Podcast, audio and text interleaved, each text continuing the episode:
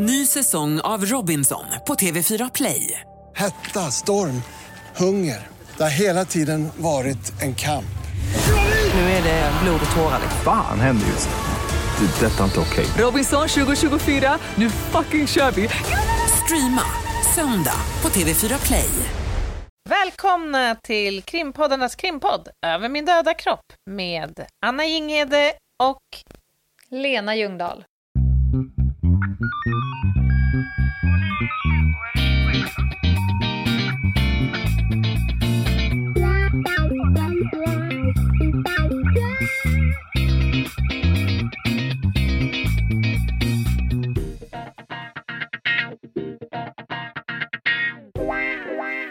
Hej Lena.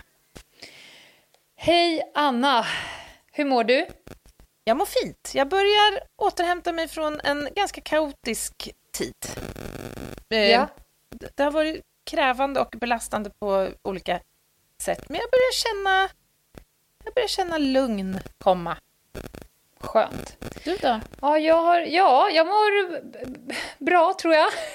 Jag har eh, haft det lite körigt några dagar, men jag har börjat pilla eh, med en ny process med boken, så det har jag ägnat lite tid åt.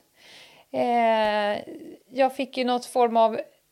Jag blev cover girl i veckan. Ja, så härligt.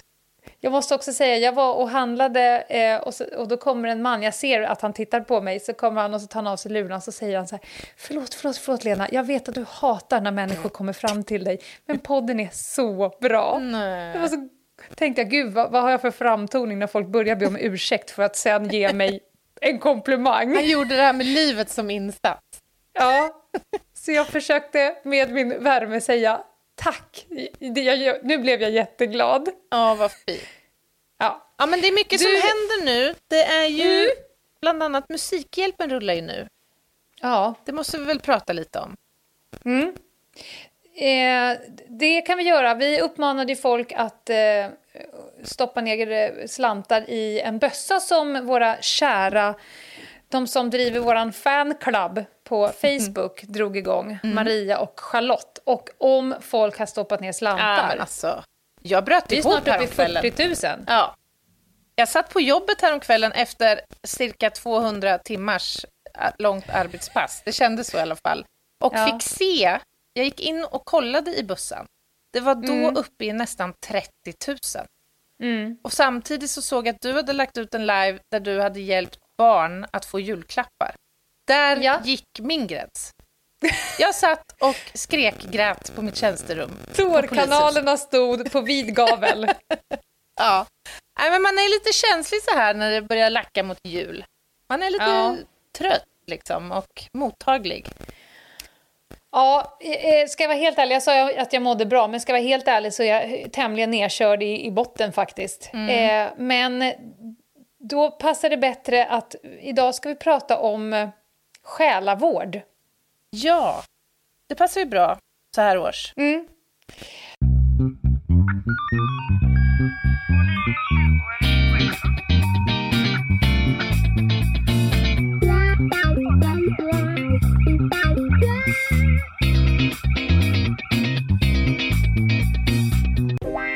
Alltså, det finns ju många ingångar på liksom temat och ämnet och eh, det, det är klart att det här är ju kanske inte vårt mest eh, peppiga och upplyftande avsnitt. Men kanske också samtidigt ett av de viktigaste. Julen är ju en högtid som är förknippad för många med gemenskap och värme och allt det här. Men det finns ju faktiskt också väldigt många människor där ute som saknar just det. Och allt det här är ju alltså avsaknad av vänner, gemenskap, kanske försämrad ekonomi så här i coronatider och allt vad det nu är, är ju också riskfaktorer för psykisk ohälsa och att man ska hamna i personliga kriser. Ja, och, och jag kan verkligen känna, för att för oss är ju julen helt inställd i år. Eh, vi skulle ju fira hela stora familjen och det skulle bli högtidligt eftersom det är första gången på väldigt länge som vi faktiskt är i Sverige allihopa samtidigt. Inställt. Och, och då ska jag säga att jag inte lever i en svår liksom, social situation. Och ändå så känner vi av det allihopa. Ja. Det är det. ju ta mig fan tufft nu. Och då Mm. ska man tänka på de som har det tufft från början. Ja, exakt. Jag, vet, jag, Mm. jag läste en ganska intressant artikel om det här häromdagen i Mm. mm. Närkes Allehanda. Eh, och då hade man, eller man resonerade lite grann kring det här eh, med hur människor mår, alltså suicidfrekvens och sådär kopplat till covid.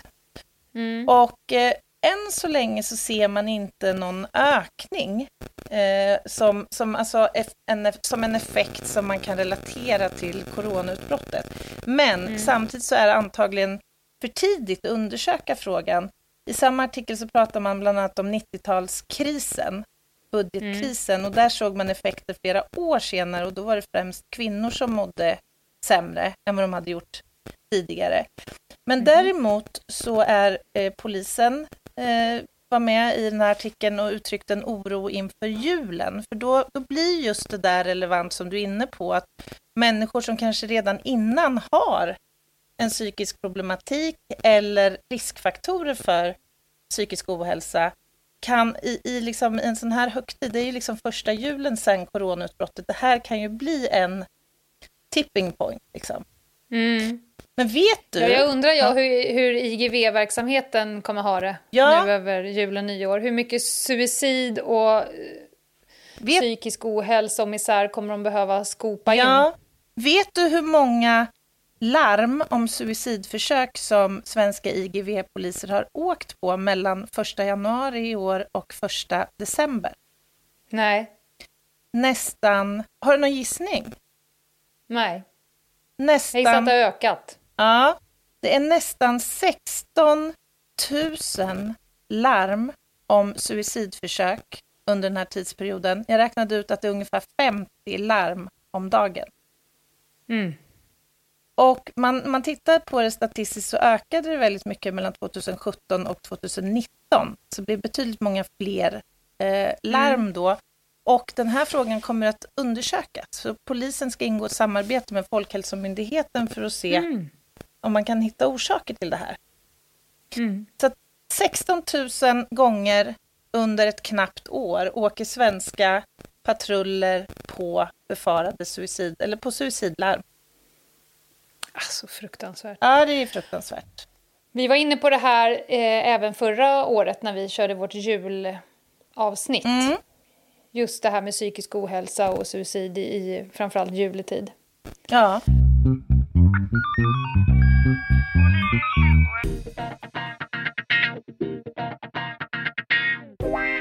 Jag har ju tidigare nämnt att jag eh, jobbar en del med att hålla så avlastande samtal. Mm. Eh, hos människor, eller för människor som av någon anledning befinner sig i en personlig, subjektiv kris. Mm. Och eh, definitionen på kris i det här fallet är ju att, att det är någonting som kräver mer av dina resurser än vad du har och att dina egna resurser kanske inte är tillräckliga. Att du behöver någon form av stöd i det. En kris går ju alltid över, men, men eh, ja, någonting som är utöver det vanliga. Och jag tänkte, vi pratar en del om stressorer, alltså vad är det som drar igång och vad är det som triggar?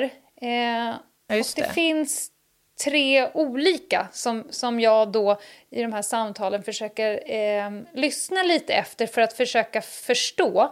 Jag Mm. vill gärna i förväg veta vad är, det för, vad är det som har hänt eller vad är det som har utlöst den här krisen.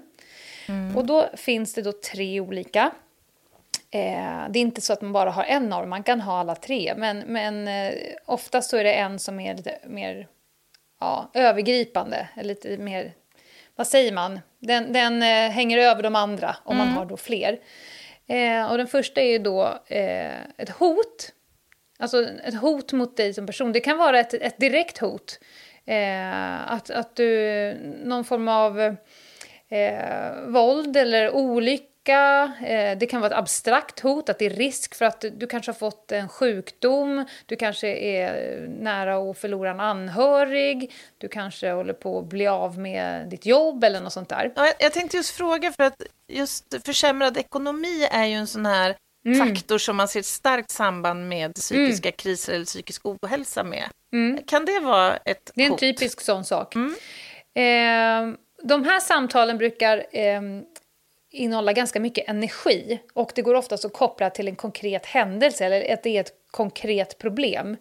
Eh, och, så du vet, det har vi pratat om tidigare, så fort hot är involverat då är även ett, det här påslag av hormonerna involverat. Så det kan finnas ganska mycket kamp-flykt eh, Ja, i det här. För att det är, ty, tycker amygdala att, det är, att du är utsatt för ett hot, både abstrakta och, och, och direkta, då kopplas ju det här eh, nervsystemet, eller sympatiska systemet, igång. Och det kickar igång hormonflödena.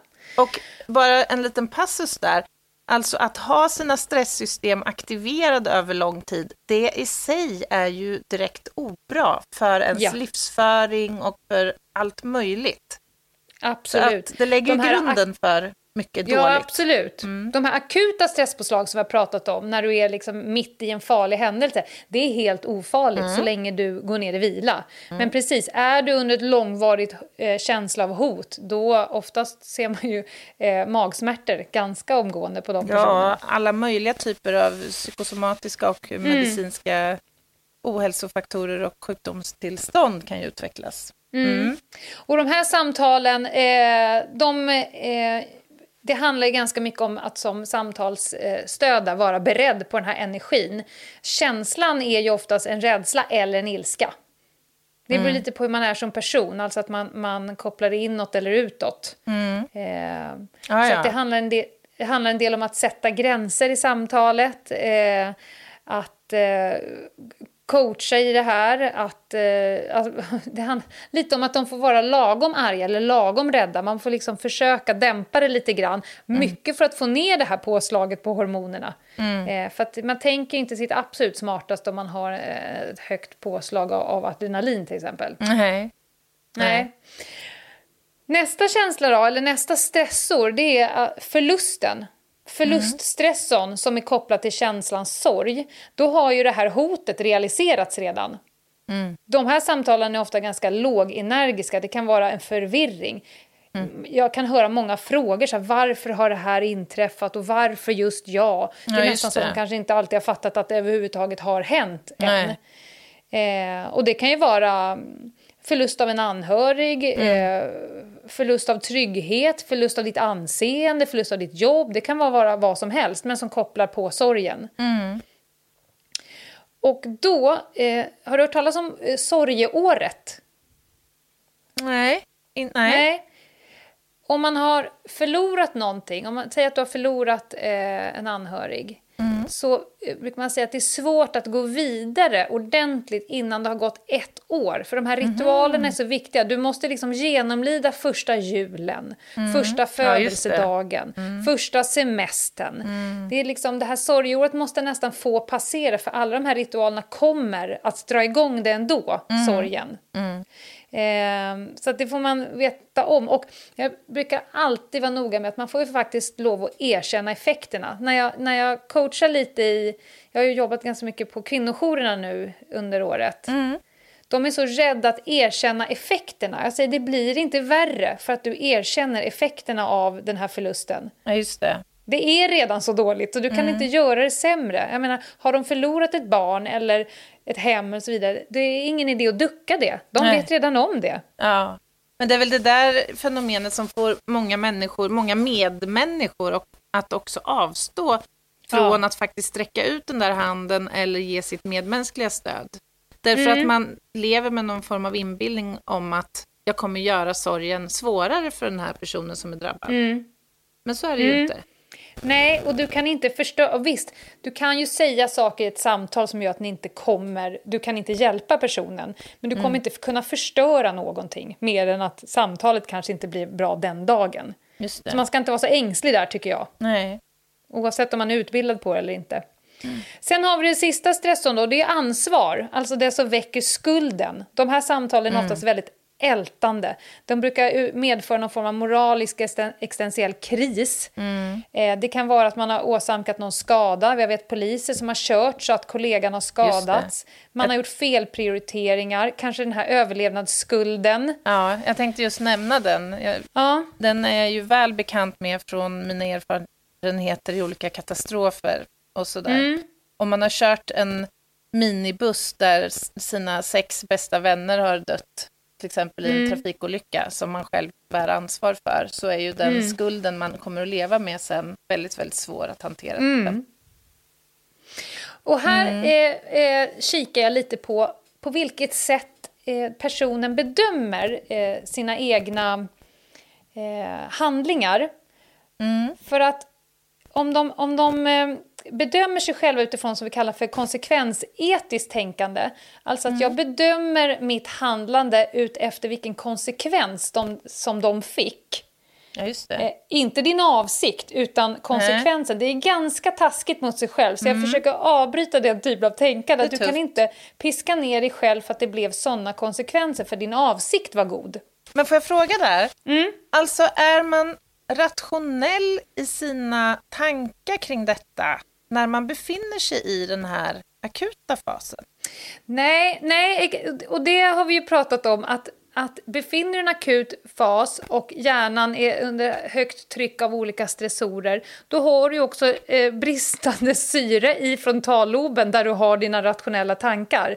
Så det handlar ju väldigt mycket om att skapa ett lugn, eh, att få in syret, att att höra någon säga, nästan tjata, eller att få personen att själv komma på att det är ganska orimligt. Alltså, be beskriv själv vad du hade för avsikt med när du körde den här bilen. Vad var din avsikt? Om de säger så här, ja men jag ville komma fram snabbt, jag ville hjälpa, om de var, kanske var på väg till ett suicid. Vad tror du att din kollega hade för avsikt med på vägen dit? Och, och sådär. Så att de själva får höra att nej, jag vill ju såklart inget illa. Och då är det inte heller någon idé att sitta och bedöma dina handlingar utefter vad, det, vad som hände av en ren olyckshändelse. Är inte det här verkligen pudens kärna? Ringar inte du precis in här nu varför det är så viktigt att få stöd Jo. i en sån här situation? Därför att annars är ju, kan man ju tänka sig väldigt lätt att man liksom internaliserar Mm. vad man har varit utsatt för och vad man upplever sig vara skuld till. Mm. Utan att, alltså man behöver vägledning, tänker jag. Så fort man är ansatt av affekt, eh, det är samma sak med människor som kommer till mig som är rejält hotade. Det är inte du som ska göra bedömningen om det här hotet är farligt eller inte, för du har inget, eh, du kan inte göra det i din situation, utan det måste någon göra. Och när jag då sitter mitt emot någon och håller ett avlastningssamtal om de har varit med om något eh, allvarligt, eh, eller befinner sig i en personlig kris, då är ju mitt största jobb att inte utsättas av affektsmitta. Just jag kan inte sitta med samma affektläge som du, för jag ska ju vara den rationella och förnuftiga och guida den här personen. Eh, till exempel bort från konsekvensetiken till avsiktsetiken. Sen kan man också ibland behöva prata om pliktetik. Eh, just det. Eh, ja. Till exempel, du gjorde bara det som var din plikt att göra. Mm. Du har gjort rätt enligt all, konstens alla regler, policies och dokument och rutiner. Men det sket sig. Men du har gjort din plikt och du hade god avsikt. Konsekvensen blev något andra. För att bryta den här, eh, det här ältandet. Det är svårt. Man får vara väldigt noga med att inte vara så värderande när man har samtal med en sån person. För de värderar sig själva så jävla hårt ändå. Så här gäller det att försöka dra, dra hem det. Och sen tyvärr så finns det också det vi kallar för parallella och analoga stressorer. Där de parallella är, befinner man sig utöver den här krisen i ett skitläge. Du kanske ligger i skilsmässa, vårdnadstvist, har dålig ekonomi, det är corona eller vad det nu kan tänkas vara. Då plussar ju det på din reaktion.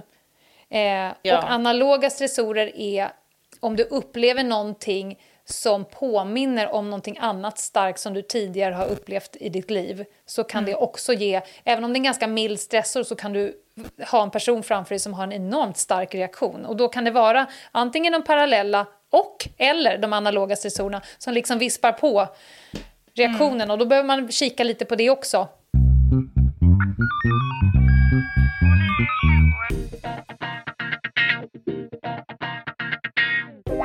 Men alltså, det är ju helt klart så att vad ska man säga, utgångspunkten för behovet att få krisstöd kan vara, se väldigt olika ut. Och det kan ju vara en enormt komplex uppgift att ta sig an ju. Det kan ju också vara så att om du befinner dig i en akut eh, kris så kan ju också mycket som finns i, ens, i en människas bagage ju behöva väckas upp men också bli vad ska jag säga, alltså göra den här situa- livssituationen ännu svårare och ja, utdragen. Och jag tänker så här att många, alla människor vet ju inte var man ska vända sig till exempel. Och jag tror att väldigt många avstår från att vända sig för att få hjälp också. Dels av att man inte då vet kanske, men också för att det tyvärr kan finnas någon form av skam i det här. Att behöver jag verkligen ta hjälp för att få må bättre i min själ, helt enkelt.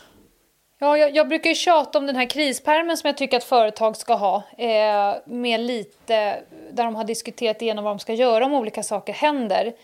Eh, I alla krispärmer så tycker jag att det är en hygienfaktor för ett företag och organisation att ha ett nummer till någon som pysslar med de här frågorna. Eh, jag ingår ju i en sån organisation, den heter Kompetenskompaniet, som då eh, blir inkallade i allt från tsunami till diskoteksbranden till eh, dödsfall på gym eller vad de nu är. Där man liksom snabbt eh, kan kliva in och, och hjälpa till. För det ser man ju att om man får det som nu heter det emotionella första hjälpen, då kanske man inte behöver det fördjupade krisstödet senare. Nej, men då pratar vi om eh, anställda vid en arbetsplats. Men många kan ju ha alltså, problem på det personliga, privata planet och då kanske man tänker att det här måste jag kunna lösa liksom, på, på annat sätt. Och, och det så, finns ju så många olika former idag av hjälp egentligen. Vi pratade inledningsvis om själavård, men man kan också prata om psykoterapi, alltså där man jobbar med mer evidensbaserade, kanske medicinska behandlingsmetoder. Man brukar prata om att man opererar i trasiga själar och sådär. Eh, vi pratar krisstöd som kan också variera ju eh, i, och komma till uttryck på en massa olika sätt. Och sen själavård då som egentligen väl är knutet till den kristna läran och liksom någon form av andlig vägledning men som ju kan hjälpa väldigt många människor eh, även om man inte har en kristen tro. Absolut. Förr i tiden då gick man ju till prästen när, när man mådde dåligt i själen innan det fanns psykoterapeuter och eh, KBT-terapeuter och allt vad de nu heter. Ja. Hur Ja. har det sett ut egentligen den här utvecklingen av eh, det krisstöd som vi känner till idag? Mm. Jag, när jag gick den här utbildningen själv så gick vi ju igenom liksom hur, hur jobbade man, som, vi, som jag lärde mig nu, hur jobbar man på 70, 80, 90-talet? Och då eh, reflekterar jag över att man har gjort en jävla resa. Eh, eh, på 70-talet då var det ju det vi kallar för Stålmansidealet. Det var ju liksom sjukskrivning och piller. Kom tillbaka när du har kammat dig. ja. Lite så. Men det var ju innan lyckopillrens era ju, 70-talet. Ja. Men det, Men det var andra- fanns andra avdomnande piller.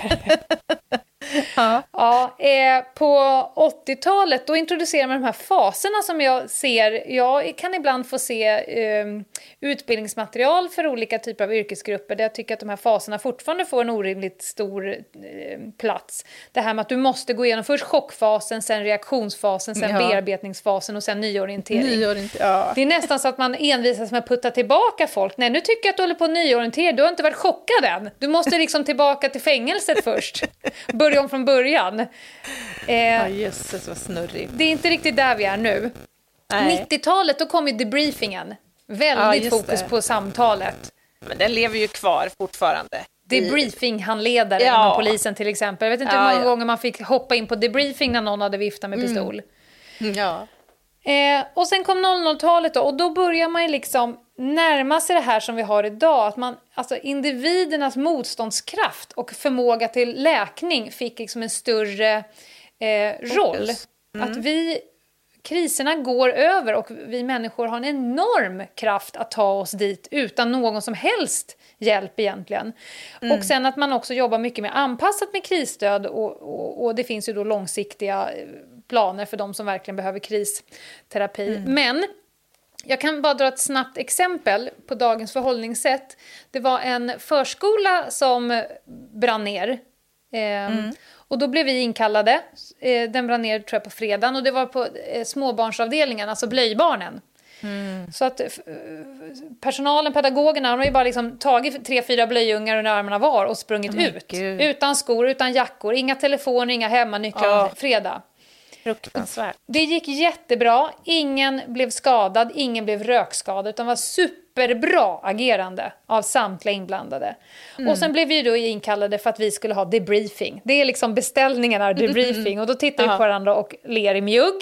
Mm. Eh, och då handlar det om emotionell första hjälpen. Då förklarade Mm. vi för arbetsgivaren att ni måste fixa fram liksom nycklar, eh, bussbiljetter, telefoner, ingen får vara ensam, de måste ha kläder på sina kroppar, över helgen alltså. De har någonstans att bo, kommer de inte hem, skaka fram hotell. Det är det ni ska göra. Och sen ses vi, jag vet inte om vi åkte in på lördagen eller söndagen. Och så stod ju jag och min kollega där och egentligen bara berättade att alla ni mår nu på olika sätt. Några i rummet satt och grät, några i rummet var förbannade på arbetsgivaren. Någon satt och bara var förbannad för att hon hade blivit inkallad på en helg. För det var, det, hon var av den här, vad fan det hände ju ingenting, det gick ju bra. Några satt helt avtrubbade, någon satt och fnissade lite. Sådär som att han inte hade riktigt förstått vad som hade hänt än. Så förstå om vi i det rummet hade satt oss och haft debriefing med var och en. Eh, det hade inte gått. Så där går man ju verkligen Först, först första hjälpen och sen så kan det vara så att någon behöver gå till företagshälsovården, någon behöver ha två avlastningssamtal med mig, någon annan behöver ordentlig kristerapi. Men Eh. jag hör ju att det du pratar om är ju en mer, ett mer individanpassat Ja. förhållningssätt för att Mycket då mer så. liksom reducera stressen och kanske förhindra en negativ utveckling Mm. på, på längre sikt. Absolut är det så. Och eh, eh, vi brukar prata lite om en krisstödstrappa, alltså eh, det självhjälpen, det du kan göra för dig själv, det kan man ju se vad som liksom funkar för alla. Eh, skriva, fysisk aktivitet, eh, umgås med folk, bli omhändertagen, få prata om det kanske. Eh, sen har vi det här kamratstödet. Vi kommer lyssna på en intervju här om en stund och där kommer vi höra en annan person prata om det här lite mer. Men det här med att, att lyssna på varandra, att i vardagen alltid ha, befinna sig i en situation där någon kan lyssna på mig. Där jag har utrymme att känna, tänka, tycka, skratta, gråta. Sen kommer ju avlastningssamtal med sådana som jag till exempel. Och sen finns det ju både fördjupat krisstöd och kristerapi om det behövs. Att det finns lite att ta till kan man säga. Ja, det finns det. Om någon flaggar upp för det. Helt enkelt.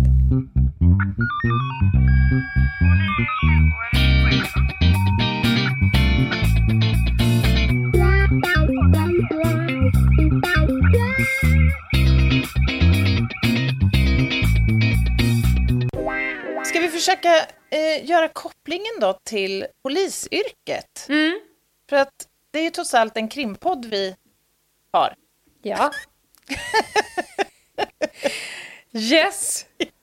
Check på den! Check på krimpodd! Nej, men jag måste erkänna att eh, jag, menar, jag har ju varit i polisorganisationen i 12 år eh, ungefär och jag har varit eh, liksom, i polisorganisationen eh, en bit före det, fast anställd på ett annat ställe. Och jag har ju jobbat i olika situationer där det här har blivit aktualiserat. Eh, men jag har tyvärr ganska risiga erfarenheter av stödmöjligheter när det har behövts.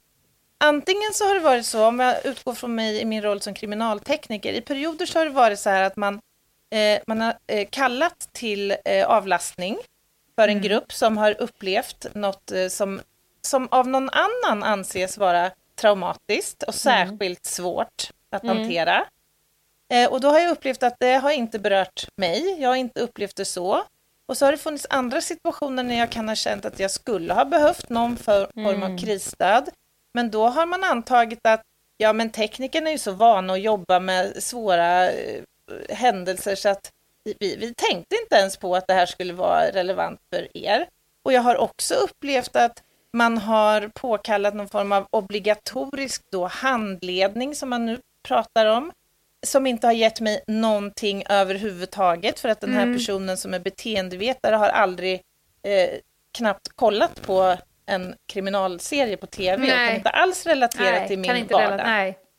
Så att det har varit väldigt så här svajigt tycker jag. Men nu så finns jag det bara- ju faktiskt... Får jag bara säga en sak Ja. som jag upplevt inom polisen? Ja, kopplat till det där. Jag, kom, jag minns så väl, vi hade varit på en, en sån här hetsk demonstration som var i Salem varje år. Eh, Ja. Den 10 december. Det var samtidigt som Nobelfesten och det var ju eh, nazister mot alla andra kan man väl säga. Ja. Och då kommer jag ihåg att vi hade hamnat i en, jag var civil med en sån här civil grupp. Eh, jag hade hamnat i en tunnel. Där typ nassarna stod på ena sidan och AFA på andra sidan. Alla skulle döda alla och vi stod i mitten, tror jag, fem pers och det kastade sten. Jag måste säga att jag var tämligen livrädd. Och sen efteråt, då fick de ju reda på att vår grupp hade befunnit sig i underläge då. då. Och då kom ju då en dålig chef in och säger, verkligen petar in huvudet i grupprummet och sådär efter passet. Så, är det någon här som behöver snacka av sig från dagen? Ja, eh, var den- på någon av de här stora männen som typ käkar bebisar till frukost bara äh, “Varför då för? Det här är för fan det vi gör!” gick ut. Då kände jag bara så här, nej hörni, det här Nej. tror jag inte var enligt konstens alla regler. Nu ska vi säga att det här är ju väldigt många år sedan. Ja, det ja. måste ha blivit bättre. Men det, men det var lite så det var då. Antingen det, eller så skulle man sitta och rulla apelsin till förbannelse. Ja, nej men ja, jag, jag kan helt relatera till det där du säger. Mm. Ja. Men idag, Lena, så finns det alltså för det första är ju det här reglerat i arbetsmiljölagen. Mm. Alltså det reglerar kravet på att det ska finnas en krisstödsorganisation. Och när jag har läst på lite om det här så har jag lärt mig att polisen utvecklade sin första modell i samband med Estonia-katastrofen.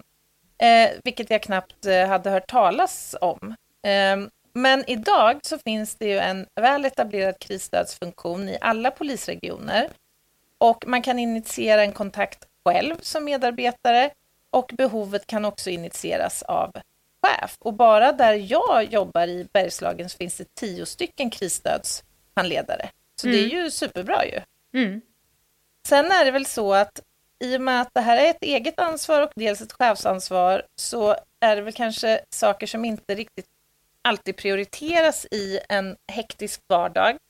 Man jobbar klart med ett ärende och går snabbt på nästa och där kan man väl tycka kanske att det skulle finnas någon mer systematisk kanske kontrollfunktion eller i vart fall uppfångningsfunktion. Förstår du vad jag menar? Att man Ja. tar tempen lite på varandra och det gör man väl i och för sig i personalgruppen men alltså Ja, men man lämnar Ja. ganska mycket ansvar till att antingen att jag själv ska flagga upp det eller att min kollega ska både upptäcka det och sen våga och känna att ha mandat att flagga upp det.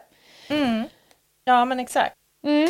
Och jag har ju jobbat eh, som sagt i lite olika typer av katastrofer och det var ju, det skulle jag säga om jag blickar tillbaka på alla mina år som under liksom, ja men om jag blickar tillbaka till alla år som jag har exponerats för extraordinära eller svåra händelser då om jag säger så, så är det ju faktiskt tsunamikatastrofen som är, eh, skulle jag säga, i särklass den svåraste för mig.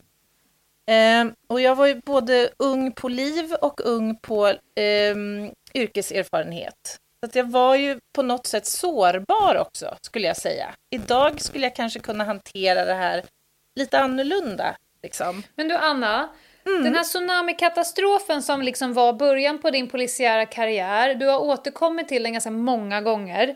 Mm. Hur känner du, eh, kan vi ta ett helt avsnitt där du beskriver eh, ditt arbete under tsunamikatastrofen? Eller är det för nära, eller är det för...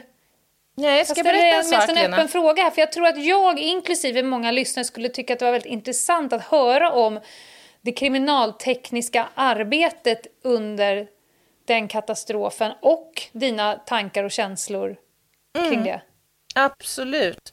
Och jag kan bara helt kort nämna som svar på din fråga att jag har varit ute och pratat om den här katastrofen vid så många olika tillfällen. Ja. Från det att jag kom hem från Thailand och ha- och hade varit där ett antal månader.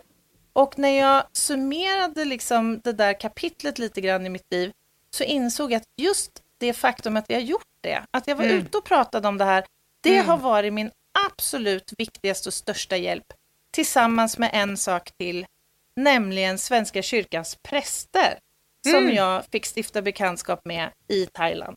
Snygg brygga! Eller hur? För det är precis en sån som jag har intervjuat nu och nu ska vi ägna en stund att lyssna på polisprästen Lisa. För hon är inte bara en präst kopplad till Svenska kyrkan utan även till Polismyndigheten. Och, det, och polisprästerna in, ingår i Polismyndighetens krisstödsorganisation. Ska vi ta och lyssna på vad hon har att säga? Ja, det tycker jag. Lisa Linneborg. Hej Lisa! Lena Ljungdahl. Hej! Hej! Hej! Kan du beskriva lite vem du är och vad du gör? Mm. Jag är inte anställd av Polismyndigheten. Jag är anställd av, av Stockholms stift, Svenska kyrkan, och det är ju som kyrkans regionala nivå. Um, och det är 51 eller 60 församlingar i Stockholm som, som, som, finns, uh, som finns här. Och, uh, men där är jag bara 25 procent. Resterande 75 procent så är jag hos Polismyndigheten som polispräst. Uh, och på Polismyndigheten så finns jag för ja, men för alla, alla medarbetare, alla chefer i regionen. Och det kan ju liksom låta lite, eh, lite grandiost att tänka att man ska finnas en ensam person för alla dessa medarbetare. Men, men eh, jag samordnar eh, präster som finns i, ute i församlingarna och försöker främja deras relation med lokalpolisen. Mm. Um, och sen så tanken att jag ska utbilda Eh, det finns ju en utbildning i överlämnande av dödsbud. Eh, för jag samordnar nämligen eh, kyrkans resurser i Stockholms stift för att vi ska finnas tillgängliga just för överlämnande av dödsbud. Jaha, så ni är med redan på polisutbildningsnivå? Ja, eller det kanske hade varit bra. Jag, vi, vi, har pratat lite grann om det, men som det ser ut nu så är det för poliser som redan är, mm. eh, som redan är i tjänst.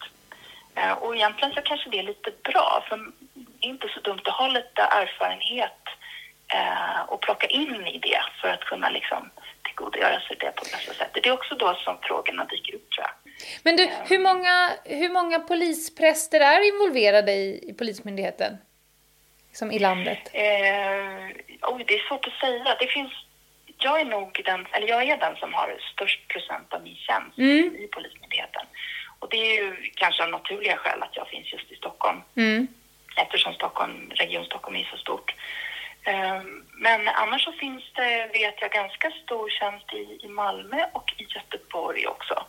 Ehm, men sen ser det lite grann olika ut hur, hur levande den där relationen är. Jag vet många har ju jätte eh, relation till sina mm. eh, mellan försam, lokalförsamlingar och lokalpolis. Det beror lite grann på vilka det handlar ju om personkemi och hur man klickar med varandra helt enkelt. Ja, för du hade ju lite av en, en samordnande roll, men om du tänker på de som inte har det, hur, vad är de vanliga arbetsuppgifterna för en präst när de blir involverade i Polismyndigheten? Ja, men det tror jag har att göra med just samtalet. Och det, då är, det är ju en del, en ganska stor del av min tjänst också.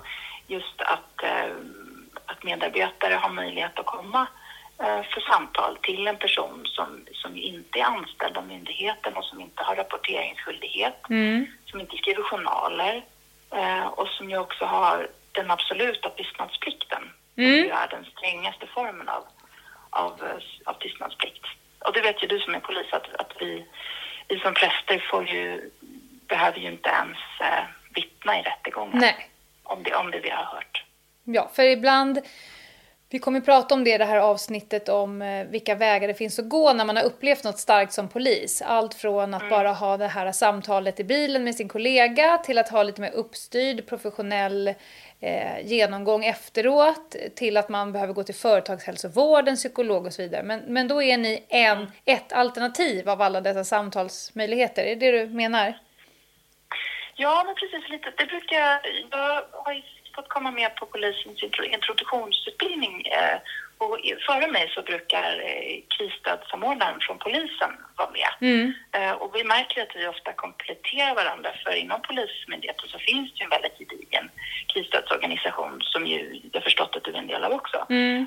Um, och, men det här, det som ju är min liksom det, det som är min expertis, det handlar ju om de existentiella samtalen. Mm. Um, och det är ju liksom lite grann en annan, um, en annan del mm. i, i en människa som jag också, där jag också har möjlighet att inte bara finnas kanske i det akuta skedet utan att följa med lite längre.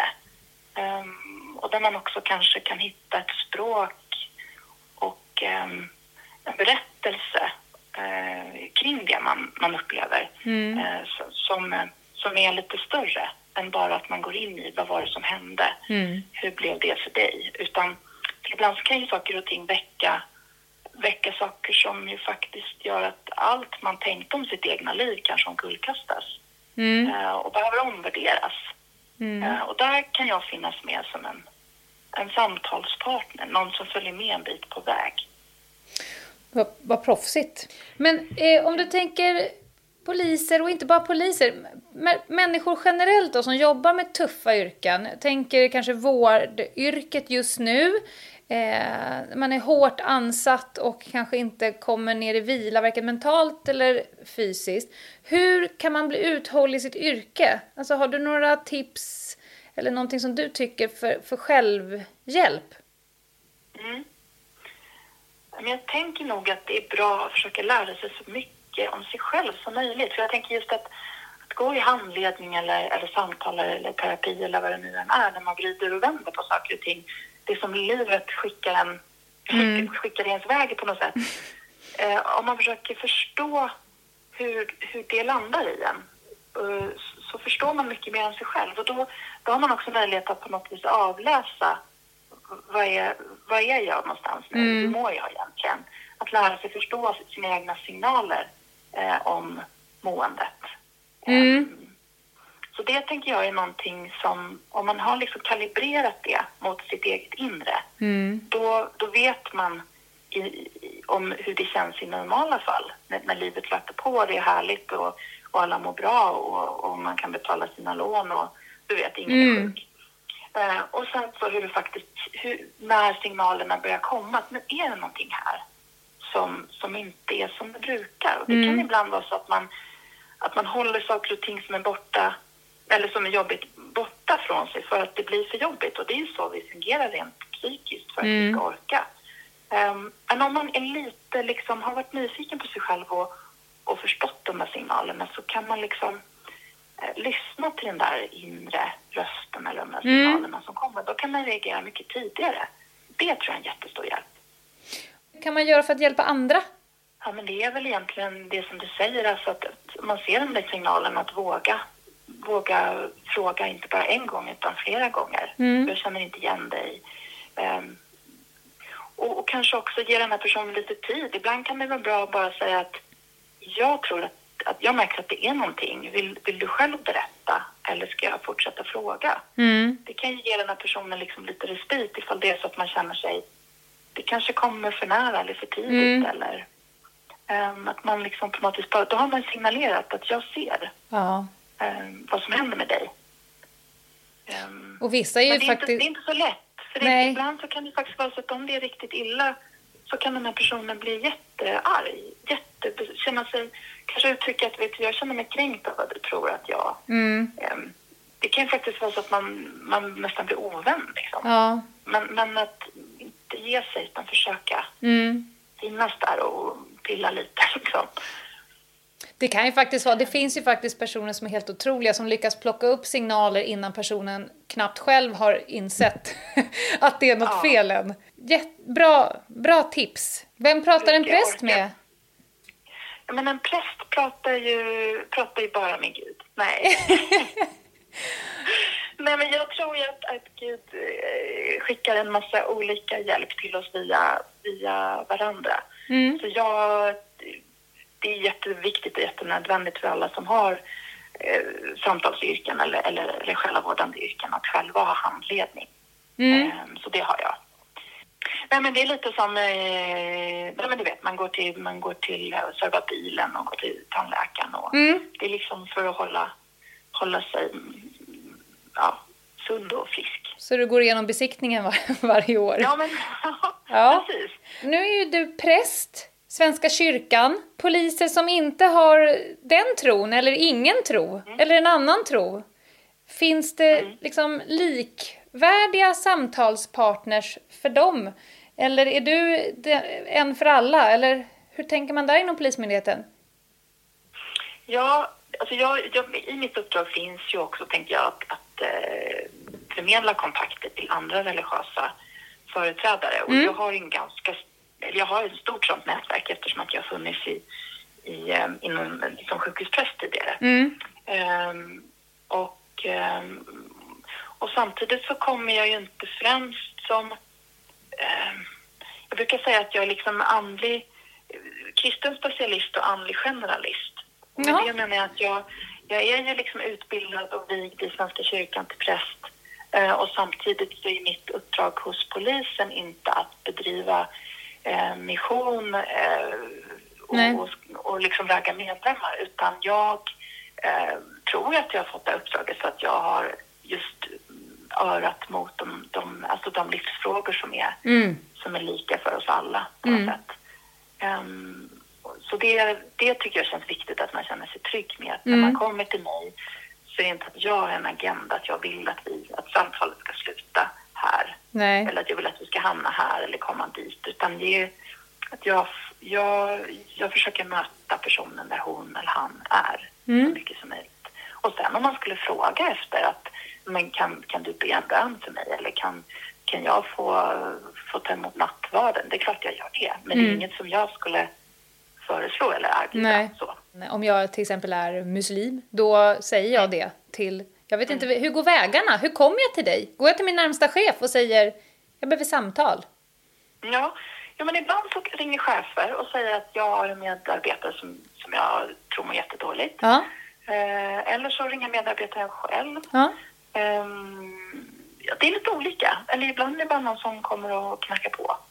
Ehm, men det är lite olika. eh, Så. Men det är viktigt att, att jag, eh, jag får liksom en beställning om man säger så. Mm. Det är inte att jag går runt och, Och raggar. mellan, mellan våningsplanen och undrar hur är det med, hur är det med Med själen. dig idag? Nej. Nej, hur är det precis? Hur står det till med, med själen? Nej, Nej. utan det, man, ja, det är viktigt att jag blir liksom inbjuden och eh, får en beställning. Att du får mandatet att göra det. Att göra själavården. Ja. Ja, men precis. Ja, men tack snälla Lisa för att vi fick en, eh, en, i alla fall en liten inblick i din profession och yrke och eh, hur de här samtalen kan se ut och vad de är till för. Ja, och tack för att jag fick vara med. Tack snälla. Lycka till med fortsättningen av er Tack. podd. Tack, tack. Tack. Hej. Hej! Okej, det där var en... Jag tyckte det var superintressant att ha den här intervjun. Eh, jag själv har ju inte liksom utnyttjat eh, den delen av krisstödet inom polisen. Har du haft att göra med poliser eller med präster inom polisen på något annat sätt än när det var vid tsunamin? Alltså jag har tagit hjälp av präster vid flera tillfällen. Eh, och särskilt när jag har lämnat dödsbud. Mm. Och det har jag känt har varit en sån enorm tillgång. Mm. Alltså för det har varit, du pratade lite grann, vad kallar du det? Du kallar det för smitta, affektsmitta. Affektsmitta. Mm. Eh, just det här för, för ens egen skull också, att kunna få hjälp när, när man ska prata med anhöriga till någon som just har påträffats avliden till exempel. Mm. Att kunna få stöttning i den processen har varit ovärderligt Ja. för mig själv, inte minst. Och de är så oerhört proffsiga och fina i den stunden, skulle jag säga. Mm. Så att där har jag haft eh, väldigt stor hjälp av dem. Gillade också det hon sa att hon har ju sånt enormt kontaktnät. Så skulle man vara av... Alltså jag skulle inte se att det är något som helst problem för någon som är ateist att få ut någonting av det Nej, här samtalet. För de är ju nej, proffs på samtal med människor som befinner sig i någon form av stressorsituation. Alltså, Men att hon också kan skaka fram en imam eller en rabbin Ja. eller vad det nu kan tänkas kräva. Det gillar jag. jag, kan, jag kan bara helt kort nämna, bara för att helt snabbt blicka tillbaka till Thailand igen och min erfarenhet av prästerna där, så var det så, alltså jag är ju snudd på ateist. Det, det kanske man inte ens får säga, men jag är det. Jag har ingen kristen tro och jag sådär liksom.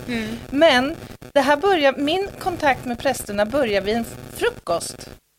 Att en präst liksom närmade sig mig, började skrapa lite på ytan, ta lite puls på mig, och liksom, eller temp sådär, och lyssna, hur mår du? Hur känns det? Proffs. Har du hem, hemlängtan? Det här är tungt. Och, och, att befinna sig i en miljö med 5 500 avlidna människor och anhöriga som vill ha svar ja. på sina frågor och allt det här.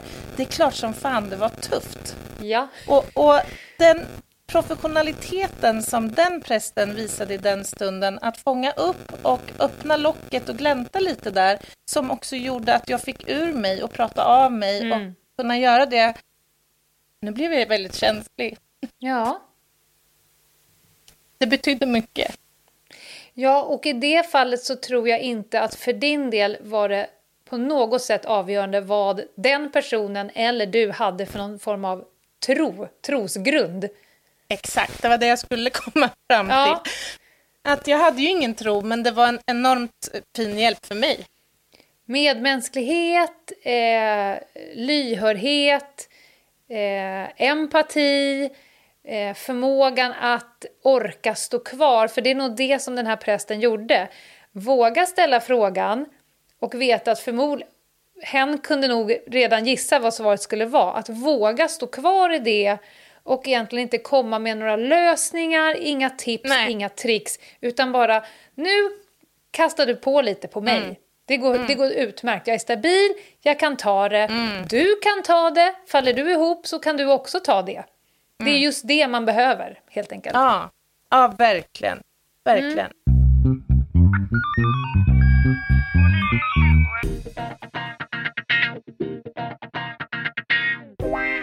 Vilket bra och viktigt avsnitt känner jag.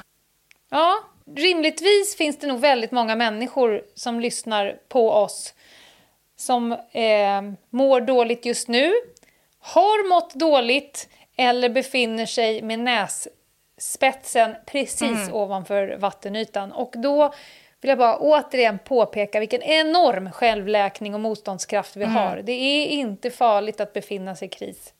Nej, Men det är inte. man kan behöva hjälp. Ska vi in, för jag, jag, tänker så här, det är ett jätteviktigt men också ganska tungt ju ämne. Vi ska mm. avsluta med en lista.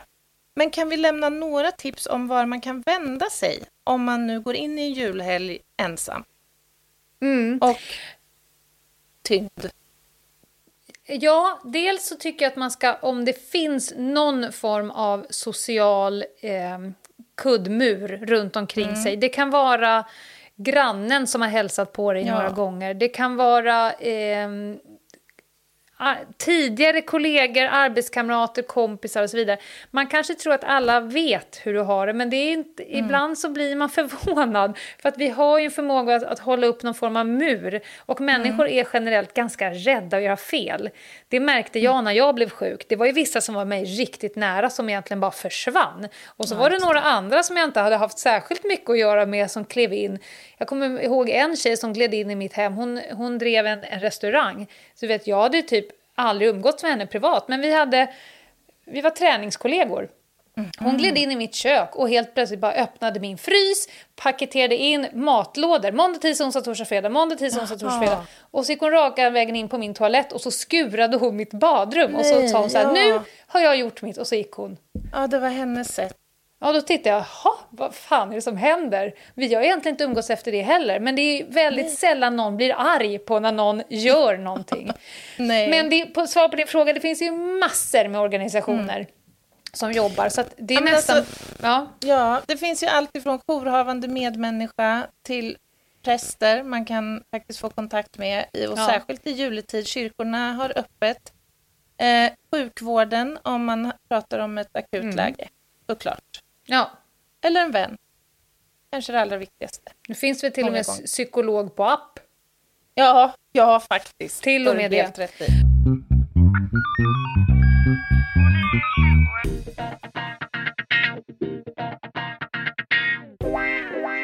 Anna, hur tar vi oss härifrån? Nu är både du och jag eh, möra i själen. Ja, det är vi. Gud, jag hade inte förväntat mig att vi skulle öppna upp eh, en eh, ett fack i mig som var känsligt. Så att jag känner att jag behöver skratta lite. Ja, kör! ge, ge mig något. ge mig något. Har du, Lena Ljungdahl, Lisbeth Salander, Pippi Långstrump, några roliga jultraditioner för dig? Gud, vilken känslig fråga. Jag har en sån sjuk, fast den har jag gjort mig av med. Men gud, jag kan inte ens, jag måste nästan bikta mig. Det här brottet är nog preskriberat. Gud, okay. ser att jag är helt nervös börjar pilla mig på glasögonen. Ja, jag ser det, jag ser det. Okej, okay, lång story kort. En gång för jättelänge sedan så skulle jag handla en jultomte. Du vet en sån här liten chokladtomte i staniolpapper. Ja, i röda ja. färger. Aha. Och jag stod där och pratade i telefon med någon som jag var väldigt, väldigt arg på och sen så såg jag hur min högerhand bara tryckte sönder den här tomten. Den bara pulveriserades i min hand. Fick jättedåligt samvete, släppte den och gick ut. Sen, året efter, så var jag inne i samma eh, godisbutik och döm om min förvåning hur jag kände bara att jag måste gå in och döda en tomte. Så jag tror att jag höll på med det här kanske tre eller fyra år. Att jag gick Nej. till samma butik Som ett tvångsbeteende slog nästan. huvudet av en tomtejävel. jag vill bara säga att brottet är preskriberat så att ingen behöver sätta pappret i maskin och jag är tämligen psykiskt frisk i nuläget. Det, det påminner lite grann om, har du sett Kvarteret Skatan när David Batra ska fira sin första jul med sin eh, nya tjej? Och han får uppleva så mycket märkliga jultraditioner. Bland annat så ska man leta efter ett emaljöga i gröt, tror jag. Och sen rundas hela kvällen av med att ett, ett ben från en skyltdocka ska vandra runt i en liten ceremoniell eh, sång. Benet vandrar runt och när sången slutar så håller Ulf benet upp och ner. Och då är julen slut, utropas det. Ja, det är så sjukt. Ja. Men det var en liten, det var en liten sidogrej, för att jag tänkte nämligen, Lena, eh, lotsa dig igenom några andra väldigt speciella jultraditioner som i allra högsta grad är eh, igång i detta ja. nu, världen Kör. över. Veckans lista. Vi börjar, vi, vi beger oss först och främst till Japan. Man kan ju tänka att julskinka är eh, någonting som många människor äter på julen. I Japan finns det dock en liten annan tradition tack vare en framgångsrik reklam på 70-talet. Och nu läser jag, nu ska du få höra mig prata japanska. Så här lät slogan på 70-talet. Kurisumasu Niva Kentucky. Det betyder Kentucky till jul. Mm. och i och med den här slogan så kom julen att associeras med friterad kyckling och man vallfärdade till Kentucky Fried Chicken. Det här handlar om att alltså kristna turister och immigranter när de firade jul i eh, Japan strömmade till den här Kentucky Fried Chicken därför att de kunde få något som liknade kyckling eller kalkon som man var van att få hemma i sitt mm -hmm. hemland. Ja. Men det är lite speciellt ändå. Ja, vi har på... inte Kentucky Fried Chicken på vårt julbord. Nej, inte vi heller. I Österrike då? Där är det ganska vanligt att man har en dem alltså, demoner som smyger omkring ute på gatorna. Lite Förlåt, som, jag, jag trodde du skulle säga att man har en dement som smyger omkring på julen. Det är en jättemärklig ja, jultradition. Här i Sverige hyr man en tomte. Där finns det sidor man kan gå in och hyra en dement. Herregud, det är väl jättevanligt att det sitter någon dement gammal trött 94-åring i vardagsrummet hemma på julafton. Det är väl ja. inget konstigt alls. Nej. nej, nej. Jag pratar om Krampus. Krampus? Krampus, den onda motsatsen till Sankt Nikolas. Mm -hmm. Han som sägs fånga stygga barn i sin säck under julen. Så i Österrike, där klär man ut sig till Krampus eh, på julafton och ger sig ut på gatorna och skramlar med kedjor och klockor och sådär. Så det blir som halloween på julafton. Ja, ja, ja. Nu drar vi till Wales, Lena. Jaha. I Wales så väljs varje jul en invånare som ska klä ut sig till den folkkära Mary Lloyd, som på svenska betyder grå märr. Och vad ska den här människan göra då? Jo, den utvalda ska hålla en märs kranium framför sitt ansikte. Ja. Så spänna fast kraniet på en påle och sen dra vita lakan över sig. Och då i den här utstyrseln så ska hen vandra omkring längs Wales gator och sjunga. Det här är då en 1800-talstradition. Jag blir väldigt nyfiken. Tänker de att det ska eh, motverka något gammalt spöke? Ska det framkalla någonting? Är det Eller är det oklart? vackert att titta på? Det, det är oklart. Det framgår inte. Ja, man kan, allting med det där var jävligt oklart. Är det inte väldigt mycket med julen som är överhuvudtaget meningslöst i den bemärkelsen? Som man inte Ja, riktigt förstår? och mycket som är oklart. Ungefär Ja, som ja. när Johan Glans pratar om påsken. Det är mycket som Ja. är oklart i våra traditioner. Skulle du vilja smyga runt med skeletterat material på en påle? Och dra vita lakan. lakan över mig. Ja. Eh, alltså, jag är inte helt... Nu när du säger, jag är inte helt emot hela tanken. Okej, i Finland då? Där är på julen, liksom många andra dagar på året, saunan välkomnande. Mm. Det ska bastas. Mhm. Det är lite extra lyx i bastun denna dag, sägs det. det Ja, vi så man pratar slår sig själv på röven med en mistel istället för med blåbärsris. Istället för en fistel, trodde du skulle säga. Nej, men det här, det här kan göras till en då ganska högtidlig stund, har jag förstått, just på julen. Att man liksom lyxar till det. Och sen så sägs det att finländarna tror att varje bastu har en egen nisse. En sauna tontu som man ska ta hand om och visa respekt för när man bastar. Men vänta här nu! Om jag går in med mitt slappa arsle in i en bastu och samtidigt ska visa eh, saunatontu eh, respekt, hur gör jag då? Ska jag niga djupt? Eller ska jag bocka? Det är oklart. Jag föreställer mig att sauna tontu är väldigt, väldigt liten i alla fall.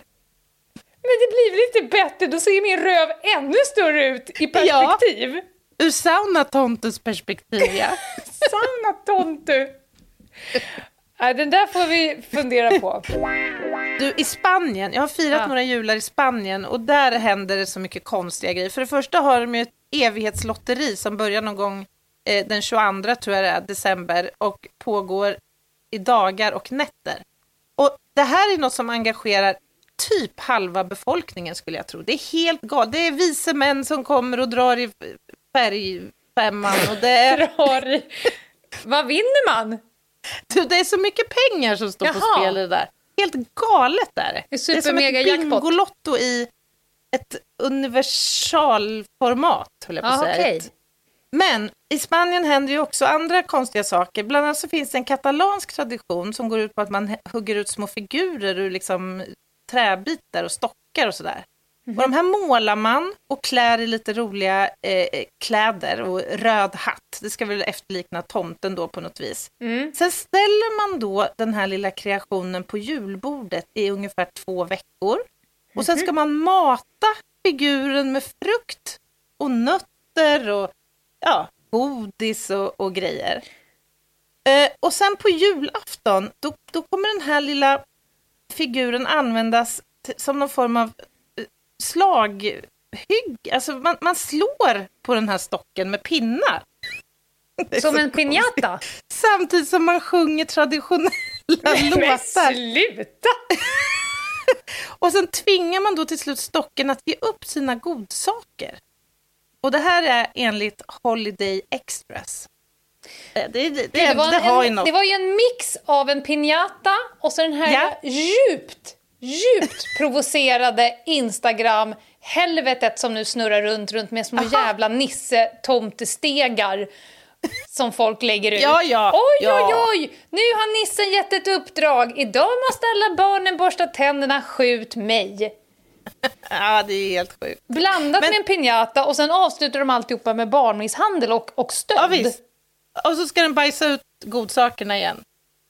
Ja. Ja. Det är jättekonstigt. Men den sista i alla fall, Sydafrika. Här Ja. har vi något som vi kan relatera till, Lena.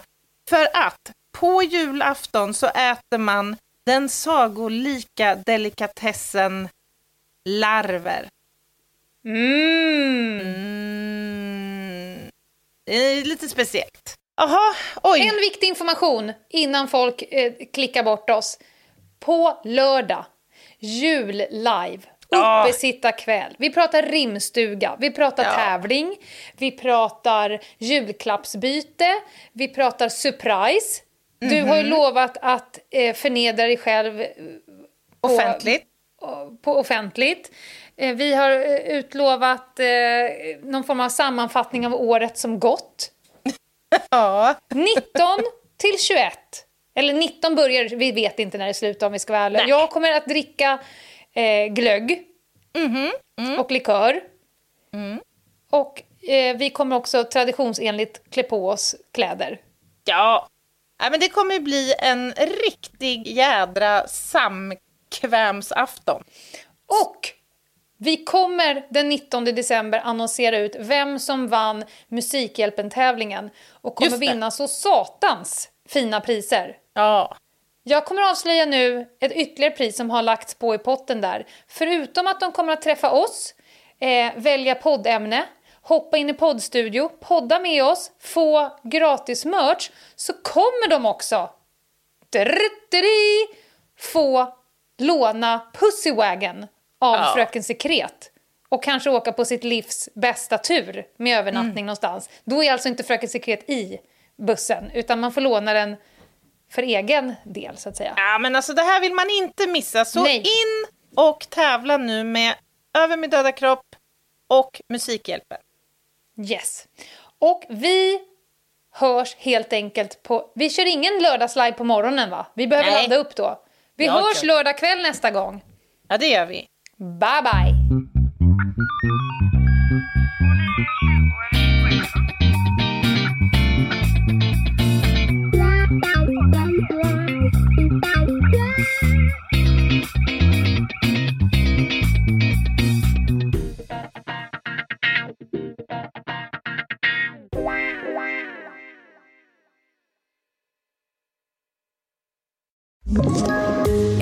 Poddtips från Podplay.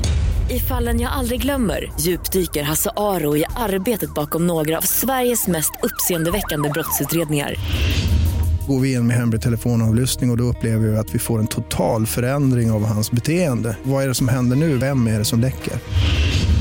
Och så säger han att jag är kriminell, jag har varit kriminell i hela mitt liv men att mörda ett barn, där går min gräns. Nya säsongen av Fallen jag aldrig glömmer på Podplay.